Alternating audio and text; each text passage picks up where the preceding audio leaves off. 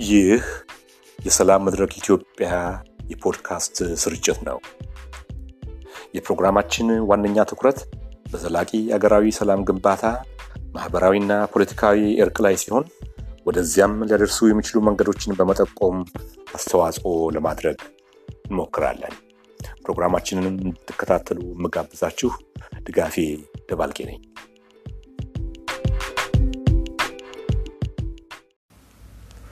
ህዝባዊ ወያነ ሓርነት ትግራይ ወይም ትህነግ ከተመሰረተበት ጊዜ አንስቶ ከተለያዩ ኢትዮጵያዊ ነን ከሚሉ ድርጅቶችና ወገኖች ጋር በርዕዮተ ዓለምም ሆነ በወታደራዊ አውድ ግጭትን ሲፈጥር ኖረዋል። ከነኚህ ህወሀት ወይንም ትህነግ በጠላትነት ከፈረጃቸው ድርጅቶች ውስጥ የኢትዮጵያ ህዝባዊ አብዮታዊ ፓርቲ ወይንም ኢህአፓ አንዱ ነው።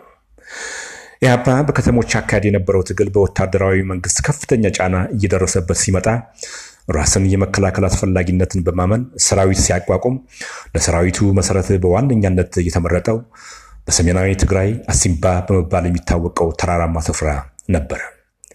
ህዝባዊ ወያነ ሓርነት ትግራይ ወይንም ትህነግ የኢህአፓን በትግራይ መሰረት ማግኘት ካለመፈለግ ባሻገር እናንተ ኢትዮጵያዊ ድርጅት ስለሆናችሁ ትግራይን ለቃችሁ መውጣት ይኖሩባችኋል እያለ ሲጎተጉት ከቆየ በኋላ ይህ ልዩነት ወደ ወታደራዊ ፍልሚያ ተለውጦ ህወሀት ወይንም ትህነግ በኢህአፓ ላይ ተደጋጋሚ ወታደራዊ ዘመቻዎች መክፈቱን በወቅቱ በቦታው የነበሩ የኢትዮጵያ ህዝባዊ አብዮታዊ ፓርቲ አባላት ይመሰክራሉ። ህዝባዊ ወያነ ሓርነት ትግራይ ወይንም ትህነግ ይህንን ለኢህአፓ ያለውን የጠላትነት ስር የሰደደ ጥላቻ ካለመዘንጋት ወደ አዲስ አበባ ከመግባቱ በፊትም ሆነ አዲስ አበባ ከገባ በኋላ የኢትዮጵያ ህዝባዊ አብዮታዊ ፓርቲ ኢህአፓ አባላትን በየቦታው እያደነ በመያዝ በተለያዩ እስር ቤቶች ውስጥ እያጎረ ሲሆን በመጨረሻም እነኚህ እስረኞች የደረሱበት ሳይታወቅ ደብዛቸው በመጥፋቱ ቤተሰቦቻቸውና ወዳጅ ዘመዶቻቸው ሞተውም ከሆነ አውቀው እርማቸውን ሳያወጡ በህይወት ካሉ መኖራቸው ሳይታወቅ በመሪር ሐዘን ላይ ይገኛሉ። ይህንን ጉዳይ በተመለከተ ቋሚነቱን በካናዳ ያደረገው የኢትዮጵያ ፖለቲካ እስረኞች ሶሊዳሪቲ ኮሚቴ ወይንም በእንግሊዝኛው Solidarity Committee for Ethiopian Political Prisoners የተሰኘው ድርጅት በሊቀመንበርነት የሚመሩትን አቶ አክሊሉ ወንዳፈረውን ተጨማሪ ማብራሪያ እንዲሰጡን አነጋግረናል። አድማጮቻችን ከአቶ አክሊሉ ወንዳፈረው ጋር ያደረግነውን ቆይታ ከዚህ ሙዚቃ በኋላ እንጀምራለን።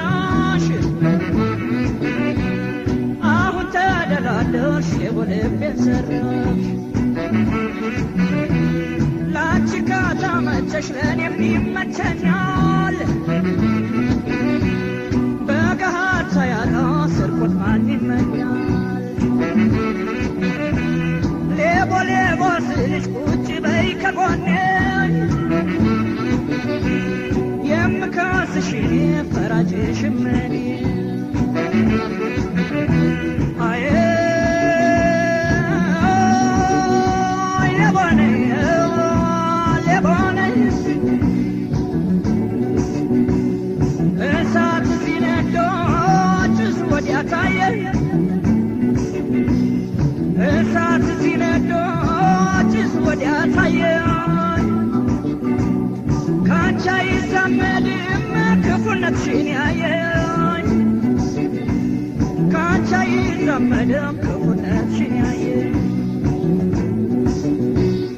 ፖሊስ ያለ አትሉም ወይ?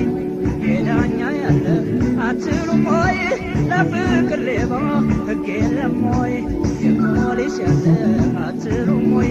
የዳኛ ያለ አትሉም ወይ? ለፍቅር ሌባ ሌባዬ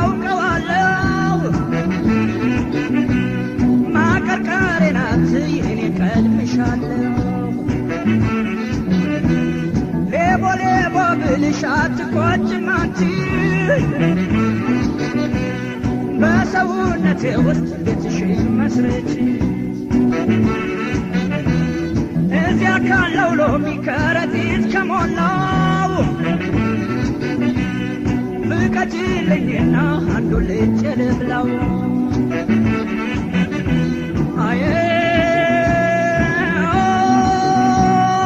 ነኝ ሌቦ ነኝ እንደ ክፋቷማ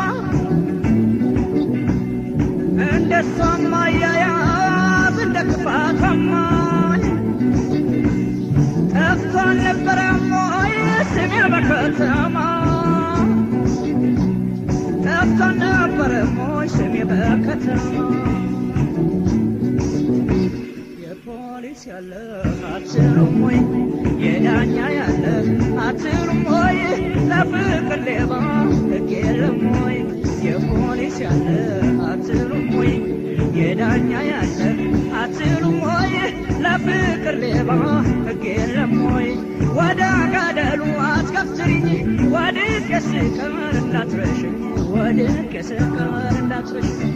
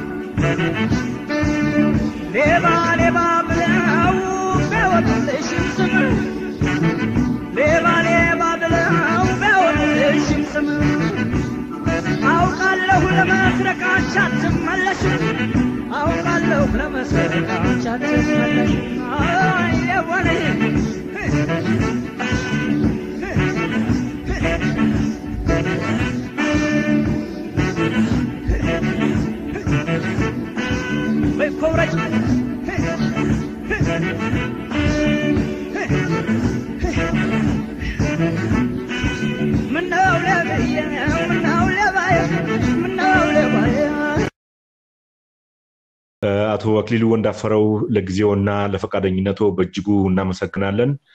ምናልባት ወደ ዝርዝር ጉዳያችን ከመግባታችን በፊት ራስዎን ቢያስተዋውቁና በዛ ብንጀምር። በጣም አመሰግናለሁ ስለ ግብዣው። በዚህ ጠቃሚ ውይይት ላይ ነጥብ ላይ ውይይት እንድናደርግ አክሊሉ ወንዳፈረው እባላለሁ። ካናዳ ነው የምኖረው። በዚህ የኢትዮጵያ ፖለቲካ እስረኞች አንድነት ኮሚቴን እመራለሁ። በፈረንጆች 1998 ጀምሮ እዚህ ካናዳ ውስጥ ሬጅስተር አድርገን ተመዝግበን በሰብአዊ መብት ጉዳዮች ላይ የተለያዩ ስራዎችን እንሰራለን። ስለ እኔ ይኸው ነው እንግዲህ በኢትዮጵያ ፖለቲካ ትግል ውስጥ ለረጅም ጊዜ ያለውን ሁኔታ እከታተላለሁ፣ እሳተፋለሁ። በተለያየ ደረጃ በሰብአዊ መብት ማስጠበቅ በተለይ በትምህርቴም master's degree እና አንድ ሁለት ሌሎች ነገሮች ይዤ በአስተዳደርና በማህበራዊ ኑሮ ትምህርት ተምሬ በዛው ሙያ ምክትል ስራ አስኪያጅ ሆኜ በመስራት ላይ ይገኛለሁ ቶሮንቶ ውስጥ።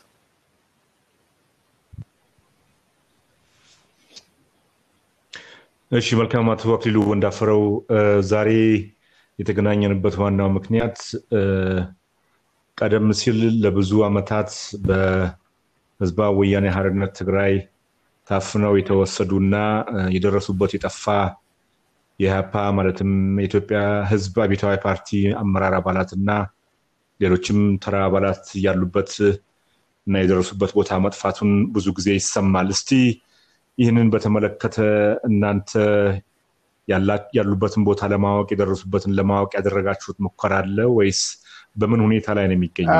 የኢትዮጵያ ህዝባዊ አብዮታዊ ፓርቲ ኢህአፓ አባላት በህወሀት ቀደም ሲል ስልጣን ከያዘን በኋላ መሳደድና መገደል፣ መደብደብ የጀመሩት ለረጅም ጊዜ ነው።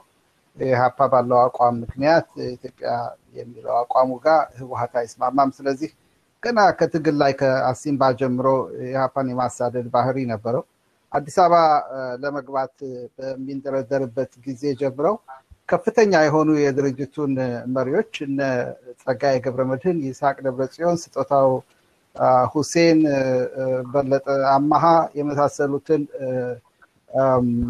አፍኖ ይዟል። ሀጎስ በዛብህ፣ ተክላይ ገብረስላሴ የመሳሰሉትን በጣም ብዙ ሌሎችም ተጨማሪ ወደ ሰላሳ የሚጠጉ ከዛ በኋላ አዲስ አበባ ከገባ በኋላ ከአዲስ አበባ ከባህር ዳር ከአርባ ምንጭ ከደብረ ሲና ከመሳሰሉት ቦታዎች አፍኖ ይዟል። ከነዚህም ውስጥ ለመጥቀስ ለምሳሌ አበራሽ በርታ መጥቀስ ይቻላል። ከሱዳን አፍኖ አዲስ አበባ የመጣቸው እና አዛነው ደምሌን መጥቀስ ይቻላል። ከሱዳን መንግስት ጋር በመተባበር እነ ብርሃኑ እጅጉን አዲስ አበባ ላይ የታፈኑትን ጋዜጠኞች መጥቀስ ይቻላል። እነ ሙሉ አምባውን እንደዚሁ ከአዲስ አበባ የታፈኑትን እነ ወንዱ ሲራክን እነ ይስሐቅ ደብረጽዮንን ኤጌን ቅድም የጠራኋቸውን እነ ታምራት ግዛቸውን እነ ለማ ኃይሌ ከአዲስ አበባ የታፈኑ እነ ታደሰ ከአርባ ምንጭ እነ እዮብ አሉ እና ጌታቸው አበበ ከአዲስ አበባ የመሳሰሉት ወደ ሰላሳ የሚጠጉ ቢያንስ እኔ እንኳ record የተደረጉ ሰዎችን ከአዲስ አበባ ከተለያዩ ቦታ እያፈነ ወስዷል።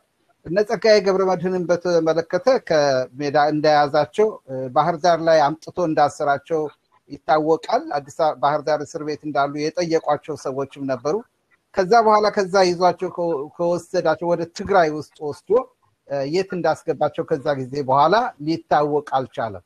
ሌሎችንም ከተለያዩ ቦታ የታፈኑትንም ቢሆን እያንዳንዳቸውን ከቤታቸው፣ ከስራ ቦታቸው፣ ከመንገድ ላይ እያፈነ ወስዶ የት እንዳደረሳቸው እስካሁን ድረስ የሚታወቅ ነገር የለም። እነዚህ ሰዎች የህዝብ ወገኖች ናቸው። እነዚህ ሰዎች አባት አላቸው፣ እናት አላቸው፣ ልጆች አሏቸው፣ ወንድም እህቶች አላቸው። አንዳቸውም ፍትህ እስካሁን አላገኙም። የገቡበት ሊታወቅ አልቻለም። ያሉበትን ቦታ ለማፈላለግ ለተለያዩ የመንግስት አካላት ለሰብአዊ መብት ድርጅቶች በማሳሰብ የእነዚህ ሰዎች ድምፅ ከፍ ብሎ እንዲቆይ ድምፃቸው እንዳይረሳ ለማድረግ የሚቻለንን ሁሉ ጥረናል። ለተከበሩት ጠቅላይ ሚኒስቴር ዶክተር አብይ በ2018 የጻፍነው ደብዳቤ ነበር። ይህኑ በማስታወስ አሜሪካ በመጡ ጊዜም እስኪ ይህንን ጉዳይ ሰዎች አንስተውላቸው እስኪ አዲስ አበባ ተመልሱና በጋራ እንፈልጋለን የሚል ቃል ገብተውልን ነበር። ከዛ በኋላ በተከታታይ ደብዳቤ ጽፈናል። በመቀጠልም ለተከበሩት አቶ ብርሃኑ ጸጋይም ደብዳቤ ጽፈናል። በጊዜው የፌዴራል አቃቢ ሕግ ጠቅላይ አቃቢ ሕግ ስለነበሩ ይህን ሁኔታ እንዲከታተሉ ያገኘነው መልስ እስካሁን የለም። በቅርቡ ደግሞ ለዶክተር ጌዲዮን ጢሞቴዎስ የጻፍነው ደብዳቤ አለ ከአንድ ወር በፊት አሁን ጃንዋሪ ላይ ይህን የሚያሳስብ የጻፍንበት ምክንያት የህወሀት በትግራይ ውስጥ በፈጸመው ጦሩ ላይ በፈጸመው ጥቃት ምክንያት መሪዎቹና ቁልፍ ቦታ በኢህአፓ መሪዎችም ላይ የተጫወቱት ሳይቀሩ እየተያዙ ያለበት ሁኔታ ስለሆነ በእነዚህ ሰዎች ላይ ምርመራ እንዲካሄድ የት እንዳደረሷቸው እነዚህን ቀደምት ታጋዮች እና ለኢትዮጵያ ህዝብ የቆሙ የኢትዮጵያ ህዝብ ልጆች የት እንዳደረጓቸው ማጣራት እንዲካሄድ ጥሪ አቅርበን ለተከበሩት የጠቅላይ አቃቢ ህጉ ጽሁፍ ልከናል። በዚህ መልክ በመከታተል ላይ ነው። ከዛ ወዲህም በተከታታይ ደብዳቤ ማነው ስልክ በመደወል ለማግኘት ሙከራ እያደረግንና የሚመለከታቸው ክፍሎች ሁሉ የሚገባውን አቴንሽን እንዲሰጡና በአሁኑ ሰዓት በተለይ ህወሀት በሰራ ወንጀል ብዙ ምርመራዎች እየተካሄዱ ስለሆነ ይሄም አንዱ የምርመራው አካል እንዲሆን ለማድረግ ከፍተኛ ጥረት እያደረግን ነው። ለእኛ ብቻ ሳይሆን በሀገር ውስጥ የህግ የበላይነትን ለማሳየት ሰዎችን ገሎ ደብድቦ ማምለጥ እንደማይቻል ለማሳየት የእያንዳንዱን ቤተሰብም የፍትህ ፍላጎት ማርካት እንደ ኢትዮጵያ ግዴታ ስለሆነ ይህን ሁሉ ምክንያት በማድረግ የማጣራት ስራ ይካሄዳል፣ ሊካሄድ ይገባዋል የሚል ከፍተኛ እምነት አለን። በዚህ በኩል ክትትል እያደረግን ነው። ቅድም እርስዎ እንዳነሱት እነኚህ ታፍነው ተወሰዱ የተባሉት ግለሰቦች ወላጆች አሏቸው፣ እናት፣ አባት፣ አክስት፣ አጎት፣ አያት፣ ልጆች አሏቸው። በእናንተ በኩል ከቤተሰቦቻቸው ጋር ለመገናኘትና ሁኔታውን በቤተሰብ ደረጃም ለማንቀሳቀስ ያደረጋቸው?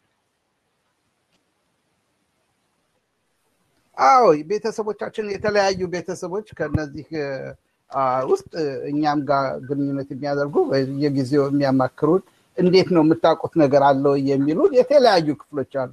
ጓዶቻቸው፣ ጓዶቻቸው በትግል አብረዋቸው የነበሩ በቅርብ የሚያውቋቸው ከዩኒቨርሲቲ እንቅስቃሴ በተለያየ ስራ ላይ የነበሩ ቤተሰቦችም ጨምሮ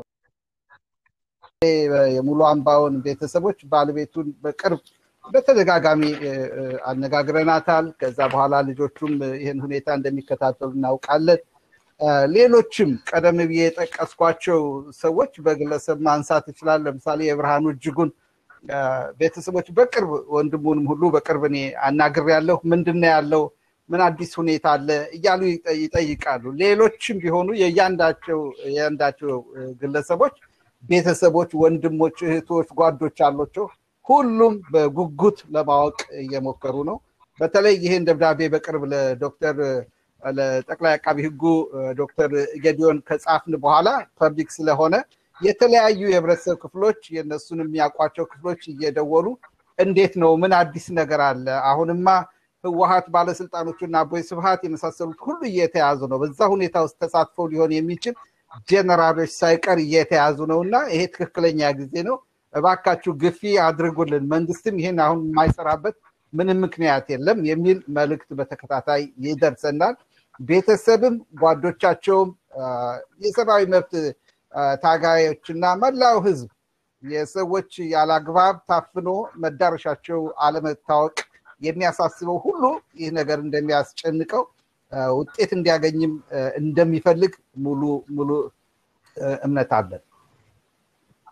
በእናንተ በኩል አሁን ታፍነው ተወስደዋል የሚሏቸውን ሰዎች በተመለከተ ከህወሀት አመራሮች አሁን በእስር ቤት ውስጥ ከሚገኙት በቀጥታ ተጠያቂነት ይገባቸዋል የምትላችሁ ሰዎች አሉ ወይንስ ድርጅቱ በአጠቃላይ መጠየቅ አለበት ነው የምትሉ? በሁለት ደረጃ ነው የምናየው። አንደኛ በህወሀት ከፍተኛ አመራሮች እና አቦይ ፀሐይ አሉ እና አቦይ ስብሀት ተይዘዋል። እነሱና ከፍተኛ የወታደር መሪዎች እዛ ውስጥ ያሉ አሉ። ስለዚህ እነሱ በነበሩት ይመሩት በነበረ ድርጅት ስለሆነ በከፍተኛ ደረጃ የነበሩ ባለስልጣኖች ስለሆነ እነሱ መጠየቅ አለባቸው ብለን እናስባለን። ሁለተኛ ኢህአፓን በተለይ በከተሞች ውስጥ መጨረሻ ከገቡ በኋላ እያሳደደ ያፍንና ያስር የነበረው የጸጥታ ክፍሉ አንድ department አቋቁሞ ይመራ እንደነበረ ይሄን እናውቃለን፣ የኢትዮጵያ የጸጥታ መስሪያ ቤቱ። ስለዚህ ሊጠየቁ የሚችሉ ፋይሎች ኢትዮጵያ ውስጥ በጸጥታ መስሪያ ቤቱ እና በተለያዩ ክፍሎች ውስጥ እንዳሉ እርግጠኛ ነን። ምክንያቱም በተቀነባበረ ደረጃ ይካሄድ የነበረ ነው እና ነው። ስለዚህ በመንግስት ትዕዛዝ ይካሄድ የነበረ በመዋቅር ደረጃ ይካሄድ የነበረ ስለነበር ማለት ነው። ስለዚህ በሁኔታው ላይ ቃል ሊሰጡ የሚገባቸው እውቀት ያላቸው ተጠያቂዎቹ እነማን እንደሆኑ አበጥረው ሊያወጡ የሚችሉ የተለያዩ መረጃዎች፣ የጽሁፍ መረጃዎች፣ የሰው መረጃዎችም አሉ። እነዚህ ለመመስከር ሁኔታውን ለማሳወቅ ሬዲ ናቸው። ግን እና አቦይ ስብሃትና ሌሎችም ከፍተኛ ባለስልጣኖች አሁን እየተያዙ ያሉት በዚህ ሁኔታ ቀጥተኛ involvement ያላቸው ሊጠየቁ የሚገባቸው ናቸው ብለን እናስባለን። ይሄን እንግዲህ በማጣራት ሂደት በከፍተኛ ደረጃ አበጥሮ ማውጣት ይቻላል። ቢያንስ ቢያንስ ግን የት እንዳሉ ያውቃሉ፣ የት እንደተደረገ የት እንዳስገቧቸው ያውቃሉ። ገድለዋቸውም ቢሆን የት ቦታ ገለው እንደቀበሯቸው ሊያሳውቅ ይገባል ብለን ነው የምናስበው። የህግ አካሉን በእኛ በኩል የተለያዩ መረጃዎችን በማቅረብ የተያዙበትን ጊዜ የቤተሰቦቻቸውን ዝርዝር ምን የመሳሰሉትን ለማገዝ እና ሂደቱ ወደፊት እንዲሄድ ለመርዳት ዝግጁ ነን። ቤተሰቦቻቸውም ዝግጁ ናቸው። አቶ አክሊሉ ምናልባት አንዳንድ ሰዎች በዚህ ጉዳይ ላይ ይሄ ነገር ከተፈጸመ ብዙ ዓመታት አልፈዋል፣ አገሪቱን ወደኋላ መጎተት አያስፈልግም፣ ለምን ዝም ብለን ወደፊት አንሄድም፣ ይሄ ነገር ወደኋላ መጎተት ይሆናል የሚሉ ሰዎች አሉ። በዚህ ጉዳይ ላይ የእርስዎ መልስ ምንድን ነው? ጉዳዩ ከተፈጸመ ሰላሳ ዓመት የሆነውም አለ አስር ሀያ ዓመትም የሆነው ነገር አለ። ግን ይሄ ነው ራሱ ትልቅ priority እንዲሰጠው የሚያስፈልገው። ይሄ ነገር አንድ ዓመት ሁለት ዓመት የዘገየ ቢሆን አዎ ይሄ እኮ ምናልባት ሌሎች ነገር ሊባል ሰላሳ ዓመት የዘገየ ፍትህ ግን በጣም ሊያሳስበን ይገባል። ሰላሳ ዓመት አርባ ዓመት የዘገየ ፍትህ ስለሆነ እስካሁንም ያልተፈታ ነገር ስለሆነ መፈታት አለበት። እያንዳንዳቸው ቅድም እንዳልኩት ልጆች አሏቸው፣ ቤተሰብ ያላቸው አሉ፣ ወንድም እህት አለ። ይህንን አይነት ከፍተኛ ስቃይ የፈጸመው በድርጅት ደረጃ በባለስልጣን ደረጃ ህወሀት ተጠያቂ ካልሆነ ወደፊት እንሂድ ማለት አይቻልም። ቤተሰቡ የሞተበትን ቤተሰቡ መዳረሻው ያልታወቀ ህዝብ እያለ ይሄ ነገር ደግሞ ፍትህ እንፈልጋለን የሚሉ ሰዎች እያሉ የለም እናንተ ለጊዜው አዘግዩት፣ ቢዚ ሌላ ስራ ላይ ማለት ሊሆን የሚችል አይደለም። እያንዳንዱ ግለሰብ መብት መረጋገጥ አለበት። እስካሁን አለመደረጉም ራሱ ፍትህ ሊገኝ አለመቻሉ አስቸጋሪ አስቸጋሪ የኢትዮጵያን የፍትህ ስርዓት ከፍተኛ ጥያቄ ላይ እንዲወድቅ ያደረገ ስለዚህ ወደፊት ለመጓዝ እነዚህን እውነቶች በትክክል face ማድረግ መርምሮ ማወቅ ወንጀለኛው ማን እንደሆነ በአግባቡ ተረድቶ ፍትህ እንዲገኝ ማድረግ ያስፈልጋል ብለን ነው ምናነው። ስለዚህ የቆዩ እስረኞች የተሰቃዩ መሆናቸው ራሱ immediately መፍትሄ ለማግኘት ለመሞከር የሚያስገድድ ሁኔታ ነው ብለን ነው የምናስበው እና የትላንቱ ወንጀል እስካልተገለጸና እነማን ወንጀለኞች እንደሆኑ ታውቆ መዝጋት በህግ እንዲጠየቁ ማድረግ ካልተቻለ አሁን የሚደረገውን ራሱ የህግ የበላይነት ሙከራ ሌላ ገጽ ሊያስይዘው የፖለቲካ ነገር ብቻ ሊያስመስለው ይችላል። የህግ ፍላጎት ብቻ ሳይሆን የህግ የበላይነት ማስከበር ሳይሆን የተወሰነ የፖለቲካ አንግል ያለው ብቻ ሊያስመስለው ይችላል ብዬ ነው የምፈራው። ስለዚህ ይሄ ነገር መዘጋት አለበት። እስካሁንም እያለቀሱ ያሉ እስካሁንም የት እንደገቡ ቤተሰቦቻቸው የማያውቁ ኢትዮጵያውያን ወገኖች ስላሉ ያ ነገር እንባቸው መጠረግ አለበት። ይህ አጀንዳ መዘጋት አለበት ብለን ነው የምናስበው። ከዚህ በላይ የተደረጉ ወንጀሎችም አሉ በኢህአፓ ላይ። እኛ የምናውቀው ቆዋራ አካባቢ ለምሳሌ በጅምላ ተገድለው በጅምላ የተቀበሩ ሰዎች እንዳሉ እናውቃለን። እነዚህ እነዚህ በሌላ መልክ ሊታዩ ይችል ይሆናል። እነዚህ ግን በቀጥታ መመርመር ያለበት እና ፍትህ ሊገኝ የሚችልበት ሁኔታ መፈጠር አለበት ብለን ነው የምናስበው። አቶ አክሊሉ ወንዳፈረው የኢትዮጵያ ሕዝብ አብዮታዊ ፓርቲ ከወታደራዊ መንግስት ጋር በገጠማቸው ትግሎች ውስጥም ብዙ ሰዎች እንደተሰዉና ብዙ እንደታሰሩ ብዙ እንደተገረፉ እናውቃለን። አሁን እርስዎ እየነገሩኝ ያሉት ደግሞ በህዝባዊ ወያኔ ሓርነት ትግራይ በኩልም በኢትዮጵያ ህዝብ አብዮታዊ ፓርቲ ላይ ከፍተኛ ጥቃት ደርሷል እያሉ ነው ያሉት። ምን ማለት ነው ይሄ? ለአንድ ድርጅት ከሁለት በኩል ተጽዕኖ መቀበል እና ከሁለት በኩል ግፍና በደል መቀበል ለቤተሰብ፣ ለሀገር፣ ለወገን እና ለህዝብ ይሄ ምን ማለት ይሆናል? በጣም በጣም የሚገርመው የዚህ አይነት ነገር ለኢህአፓ ብቻ ሳይሆን በሀገራችን ውስጥ የተለያየ የግፍ ዱላ በህዝባችን ላይ መውረድ ከጀመረ ብዙ ጊዜ ያስቆጥረዋል። በደርግ ሙሉ ዘመን ከዛ በኋላ ደግሞ የተሻለ ነገር ይመጣል ሲባል ቀጣይ የሆነ ድብደባና እጅግ አሰቃቂ የሆኑ ነገሮች በህወሀትም መሪነት እስካሁን ድረስ እስከ ቅርብ ጊዜ ድረስ ሲካሄድ ኖሯል ማለት ነው። በተለይ የሀፓን በተመለከተ በአመለካከት ምክንያት በሁለቱም በኩል የነበሩት ገዢዎች ማነው በደርግ ጊዜም በአመለካከት ደረጃ ስላልተጣጣመ በፍጹም አንድ አመለካከት ብቻ መንገስ አለበት ብሎ ስላሰበ የሚመስለውን ነገር አድርጓል። እርግጥ የሚያቀርባቸው ሌሎች ራሽናሎችም ቢኖሩ በህወሀትም በኩል የተደረገው ይሄው ነው። ገና ከመጀመሪያው ወደ ካሲምባ ውጡልን ከማለት ጀምሮ ከአሳዶ ወልቃይትና ጠገዴ ውስጥ ተከታትሎ በጉልበት ከዛም አካባቢ እንዲነቀሉ እና እንዲጠፉ እስከ ማድረግ መጨረሻም ወደ አዲስ አበባ ሲገቡ ነው በነዚህ ልጆች ላይ በነዚህ ድርጅት መሪዎችና ድርጅቱ ላይ ዘመቻ ያካሄደው። በአጠቃላይ የህወሀት ስርዓትም ያለፉትን አይነት የግፍ አካሄዶች እንደቀጠለ የራሱ አመለካከት ብቻ የበላይነቱን ይዞ እንዲቀጥል እንጂ ምንም አይነት ተቃራኒ ሀሳብ ያለው ድርጅት በኢትዮጵያ ውስጥ ሊኖር እንደማይፈልግ ያስመሰከረበት ሁኔታ ነው። ለኢትዮጵያ ህዝብ ደግሞ ምን ያሳያል? የኢትዮጵያ ህዝብም የኢህአፓ ደጋፊዎችና ቤተሰቦችን በሙሉ ከፍተኛ ትራማ ከፍተኛ ስቃይ ውስጥ ከአመታት ወደ አመታት የቀጠለ ስቃይ ውስጥ እንዲቀጥሉ እየተደረገበት ሁኔታ እንዳለ እና የኢትዮጵያ ትልቅ አንዱ የጨለማ ታሪክ ነው ብዬ ነው የምወስደው በጣም ጥቁር ታሪካችን ነው ብዬ ነው። እነዚህ ሰዎች ለሀገራቸው ይበጃል ብለው የሚያስቡትን ነገር ማህበራዊ ፍትህ ይበጃል፣ በዚህ በኩል ለኢትዮጵያ መፍትሄ እናመጣለን ብለው ያቀረቡ ግለሰቦች ናቸው። ግን በየቦታው እየታደኑ ሲገደሉ፣ ሲረሸኑ የቆየበት ሁኔታ ነው ያለው።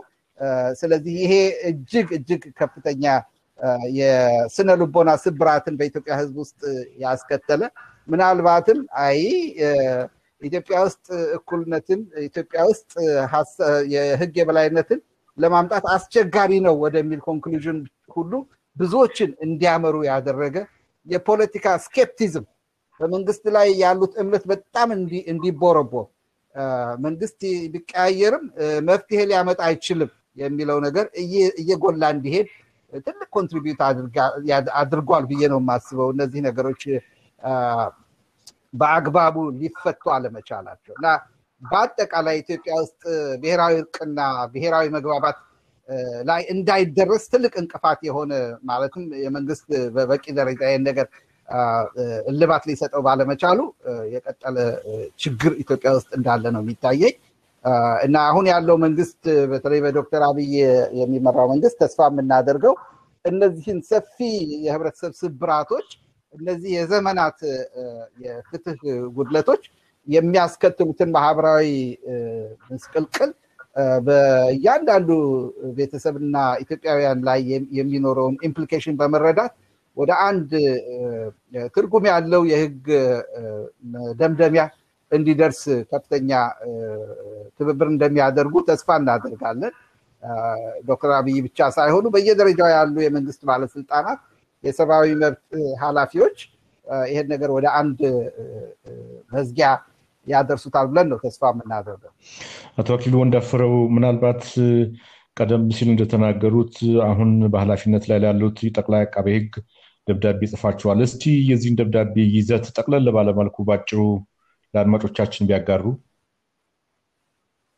አዎ እንግዲህ ደብዳቤውን የጻፍነው ለዶክተር ጌዲዮን ጢሞቴዎስ ነው። አጠር ያለች ነገር ነው፣ ላነበው እችላለሁ። እንደዚህ ነው የሚለው ክቡር ለክቡር ዶክተር ጌዲዮን ባለፉት ጥቂት ቀናት የህወሓት ከፍተኛ ባለስልጣኖች እነ አቶ ስብሃት ነጋን ጨምሮ በመንግስት ቁጥጥር ስር መዋላቸውን በአንክሮ እየተከታተልን ነው። ህወሓትና መሪዎቹ በቅርቡ በሀገራችን ሰሜናዊ እዝ እና በማይካድራ አካሄዱ የተባለው በማንነት ላይ ያተኮረ ጭፍጨፋ በተጨማሪ ላለፉት ሀያ ሰባት ዓመታት እጅግ ሰፊና አሰቃቂ የሰብአዊ መብት ጥሰት አካሂደዋል። ተቀናቃኞቻቸውንም አፍነው መዳረሻቸውን አጥፍተዋል። በተደጋጋሚ እንዳሳወቅ ነው እነዚህ የህወሓት ሰለባዎች ውስጥ በብዙ የሚቆጠሩ የመብት ተሟጋቾች ሳይቀር ትኩረት ካልሰጧቸው መሀል የኢህአፓ መሪዎችና አባላት የሆኑት እነ ጸጋዬ ገብረመድህን፣ ይስሐቅ ደብረጽዮን፣ ስጦታ ሁሴን፣ በለጠ አመሃ፣ አበራሽ በርታ፣ ሀጎስ በዛብህ፣ ተክላይ ገብረስላሴ፣ ደሳለኝ አምሳሉ፣ አዛናው ደምሴ፣ ለማ ኃይሌ፣ ተስፋዬ ከበደ፣ ሙሉ አምባው፣ ወንዱ ሲራክ ደስታ፣ አበባይነ ኩሉ፣ ሞት ባይኖር፣ ብርሃኑ እጅጉ፣ ድሉ ገበየሁ፣ አባይነሽ ፈራው፣ ጌታቸው አበበ፣ ጌታቸው ታምራት ግዛቸው ድንቁ ሽፈራው፣ አዱኛ ደምሴ፣ ዮሴፍ ተሾመና ሌሎችም ከጎንደር፣ ከጎጃም፣ ከአዲስ አበባ፣ ከባህር ዳር፣ ከአርባ ምንጭ ታፍነው እንዲሁም ከሱዳን መንግስት ጋር በመተባበር ከሱዳን ታፍነው እንዲመለሱ ተደርጎ እስካሁን የት እንደደረሱ ያልታወቁት በምሳሌነት የሚጠቀሱ ናቸው። ህወሓት እስካሁን ድረስ የእነዚህን ግለሰቦች መዳረሻ ይፋ አላደረገም ወይም የፈጸሙት ወንጀል ቢኖር ለፍርድ አላቀረበም። እነዚህ ግለሰቦች ምናልባትም በሀገራችን ውስጥ ሳይታዩ ሳይታወቅ ረጅም ጊዜ ከቆዩት የመብት ሰለባዎች ውስጥ በዋናነት የሚቆጠሩ ናቸው ብለን እናምናለን። ስለዚህም የህወሓት መሪዎች አሁን በተለያየ የወንጀል ክስ በህግ ጥላ ስር እየገቡ ስለሆነ ከላይ የተጠቀሱት ግለሰቦችና የት እንዳደረሳቸው አስፈላጊው ምርመራ እንዲደረግና ለሰሩትም ግፍና ግፍ ተገቢው ህጋዊ እርምጃ በመውሰድ የዘገየም ቢሆን ፍትህ እውን እንዲደረግ አበክረን እንጠይቃለን የሚል ነው። ይሄ ነው እንግዲህ ፍትህ እንዲገኝ ነው ጥያቄያችን። በቅርቡ ምክትል ጠቅላይ አቃቢ ህጉም ከፖሊስ ኮሚሽነሩ ጋር ሆነው በሰጡት ቃለ መጠይቅ ጋዜጣዊ መግለጫ ህወሓት በሰሜን እዝ ላይ ያደረገው ብቻ ሳይሆን ለሀያ ሰባት ዓመት በመላ ኢትዮጵያ ያደረገውን ግፍ ሀገር የሚበቱን ተግባሮች እንመረምራለን ብለዋል። ያም አንድ ተስፋ ሰጥቶናል። ይህንን የት እንደገቡ ያልታወቁ በህወሓት ታፍነው የት እንደተገቡ ያልታወቁ ሰዎችን ሁኔታም ከዛ ምርመራቸው ውስጥ አንዱ አካል አድርገው እንደሚቀጥሉበት ተስፋ እናደርጋለን። አቶ አክሊሉ በመጨረሻ ይህንን ጉዳይ በተመለከተ እናንተ ጠበቃ አቁማችሁ በህግ ፊት ለመከራከር እና የሰዎቹንም ቤተሰቦች ወዳጅ ዘመዶቻቸውን በዚህ ጉዳይ ላይ ተሳትፎ እንዲኖራችሁ ለማድረግ እቅድ አላችሁ? እንግዲህ ይሄ በተለያየ ደረጃ መታየት ያለበት ነው። የሰብአዊ መብት ጉዳይ የሁሉም ኢትዮጵያዊ ጉዳይ ነው። የአንድ ድርጅት ጉዳይ ብቻ ሳይሆን በኢትዮጵያ ውስጥ ያሉ ጠበቆች የኢትዮጵያ ውስጥ መብት ማስከበር ግዴታችን ነው የሚሉ ተቋሞች ሁሉ በዚህ ጉዳይ ላይ ትኩረት ሰጥተው እንዲንቀሳቀሱ ጥሪ ያቀርባሉ። መንግስትም ባለው አቅም ይሄን ነገር ሊያደርግ እንደሚገባው እርግጥ ነው ያደርጋል ብዬ ጠብቃለሁ። እንዲያደርጉ አሳስባለሁ። የተለያዩ የህግ ባለሙያዎችን በኢትዮጵያ ውስጥ ያሉ ይህን ነገር አንድ መፍትሄ ማስገኘት የሁላችንም ኃላፊነት ነው እና በህግ ሙያ የተሰማራችሁ፣ በሰብአዊ መብት የተሰማራችሁ ግለሰቦችም ሆነ ተቋማት ይህ ጉዳይ ወደ አንድ ፍጻሜ እንዲደርስ ግለሰቦችን አፍነው የት እንዳደረሱ እስካሁን ያልገለጹት ክፍሎች ሁኔታው እንዲጣራና የሰሩት ወንጀል ተገቢው ቅጣት እንዲፈጸምበት እርምጃ እንዲወስዱ ማለትም ህጋዊ እርምጃ እንዲወስዱ የህግ የበላይነት ኢትዮጵያ ውስጥ በእነዚህ ወንድሞቻችንም አኳያ እንዲረጋገጥ ለማድረግ ሁሉም ትብብር እንዲያደርግ ጥሪ ያደርጋለሁ። እኛም የምንችለውን እናደርጋለን። ከጊዜ ጊዜ ሁኔታ ጋር እየተመለከት መደረግ ያለባቸውን ነገሮች ሁሉንም ኦፕሽኖቻችን እናያለን። ዓለም አቀፍ ግፊቶችም እንዲቀጥሉ እናደርጋለን። አሁንም ከተለያዩ ክፍሎች ጋር እነጋገራለን። ይሄንንም እንዲያስቡበት እንዲያውቁት ግፊት እናደርጋለን። ከሁሉም በላይ ግን መንግስት የጀመረው እርምጃ ይሄን ነገር ወደ ውጤት ሊያደርስልን ይችላል የሚል ተስፋ አለን። በዚህ በኩል ወደ አንድ ነገር እንዲጓዙ ጠቅላይ ሚኒስቴሩም ክቡር ጠቅላይ ክቡር የአቃቢ ህጉም ጥረት እንዲያደርጉልን አንድ መፍትሄ እንዲያደርጉ እንማጸናለን። አቶ አክሊሉ እንዳፈረው ለሰጡን አስተያየትና በዚህ ጠፉ ወይም ታፈኑ በተባሉ ሰዎች ጉዳይ ላይ ለሰጡን ጠቅላላ ሀሳብ ምስጋናችን በአድማጮቻችን ስም ላቅ ያለ ነው። እኔም በጣም አመሰግናለሁ ለእንደዚህ አይነት ነገር ትኩረት እንደሰጠህ። ሌሎች ሚዲያዎችም ሆኑ የሰብአዊ መብት ታጋዮች ከፍተኛ ትኩረት ሰጥተው ይሄን ነገር ወደ አንድ ልባት እንደሚያደርሱት ተስፋ አደርጋለሁ። አመሰግናለሁ። በጣም እናመሰግናለን። አድማጮቻችን፣ የኢትዮጵያ ፖለቲካ እስረኞች ሶሊዳሪቲ ኮሚቴ በህወሀት ታፍነው ተወስደው እስከዛሬ የት እንዳሉ አይታወቅም ያላቸውን የኢትዮጵያ ህዝባዊ አብዮታዊ ፓርቲ አባላትና ደጋፊዎች ስም ዝርዝር እንደሚከተለው አቅርበናል።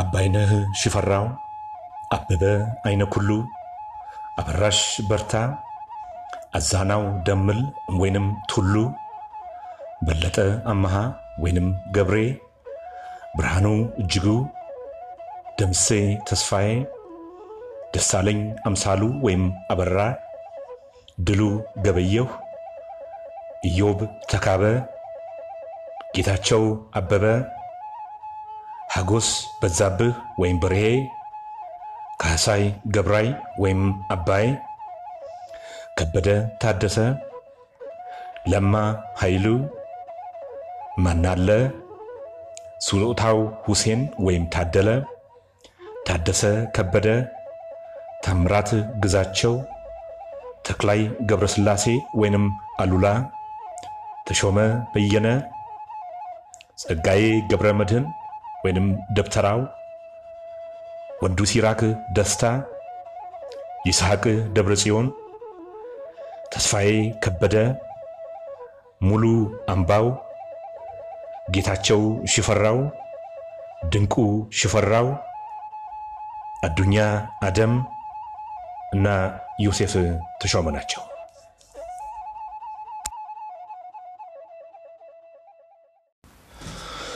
አድማጮቻችን የዛሬው ዝግጅታችንን ስናጠናቅቅ የምንሰናበታችሁ በጥላሁን ገሰሰ ስንታየው በተሰኘው ሙዚቃ ሲሆን ጥያቄ፣ አስተያየት ወይም ጥቆማ ካላችሁ peace talk Ethiopia at gmail dot com ደግመዋለሁ። peace talk Ethiopia at gmail dot com ብላችሁ ብትልኩልን ጥያቄዎቻችሁን፣ አስተያየታችሁንና ጥቆማዎቻችሁን ለማስተናገድ እንሞክራለን። በያላችሁበት ሰላም አይለያችሁ እያልኩ የምሰናበታችሁ የፕሮግራሙ አዘጋጅና አቅራቢ ድጋፌ ደባልቄ ነኝ። ስንታየው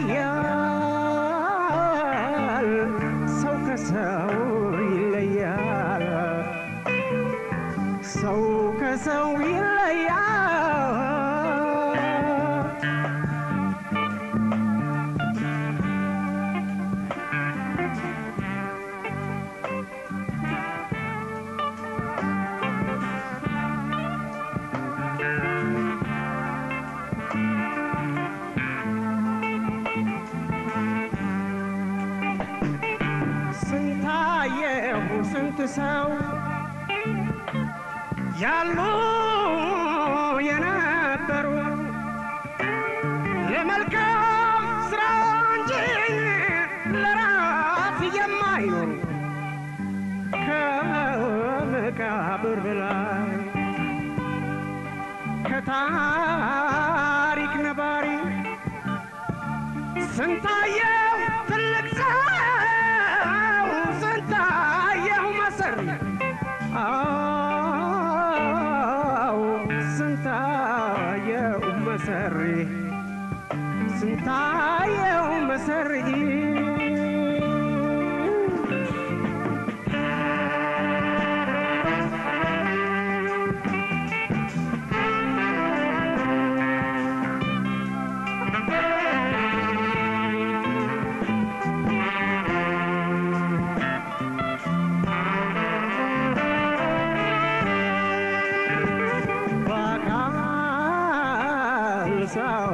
ሳይፈተን በአካል ሳይነካ የማን ምንነቱ ግብሩ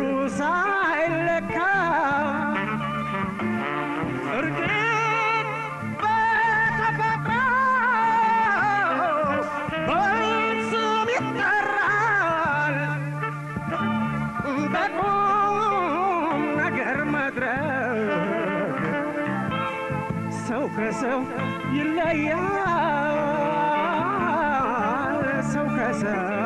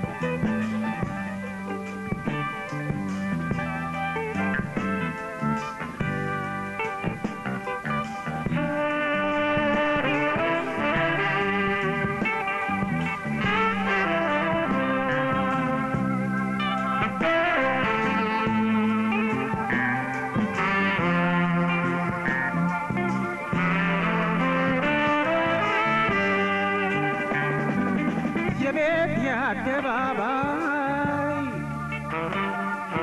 የማን ምንነቱ ሰው ቁም